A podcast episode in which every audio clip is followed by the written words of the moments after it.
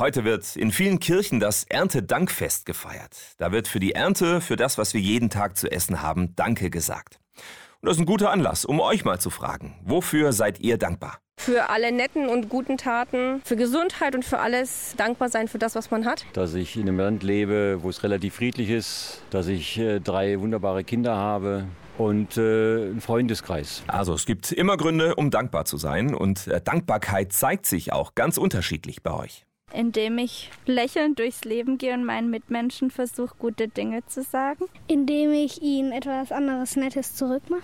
Ja, einfach ganz klassisch, indem ich zwischen meine Süße ähm, warm drücke und knutsche oder vielleicht zwischendurch auch mal ein liebes Wort im Alltag einfach sage gegenüber den Menschen, die mir nahe sind, aber auch gegenüber Menschen, die sonst vielleicht mir gar nicht so nahe sind. Zum Beispiel einfach mal eine Brezel für jemanden, der am Straßenrand sitzt oder so. Ja, übrigens, wer dankbar durchs Leben geht, macht nicht nur anderen öfter mal eine Freude, sondern ist auch selbst glücklicher. Das ist das Ergebnis mehrerer Studien. Und so ein nettes Wort oder eine nette Geste hat ja noch nie geschadet.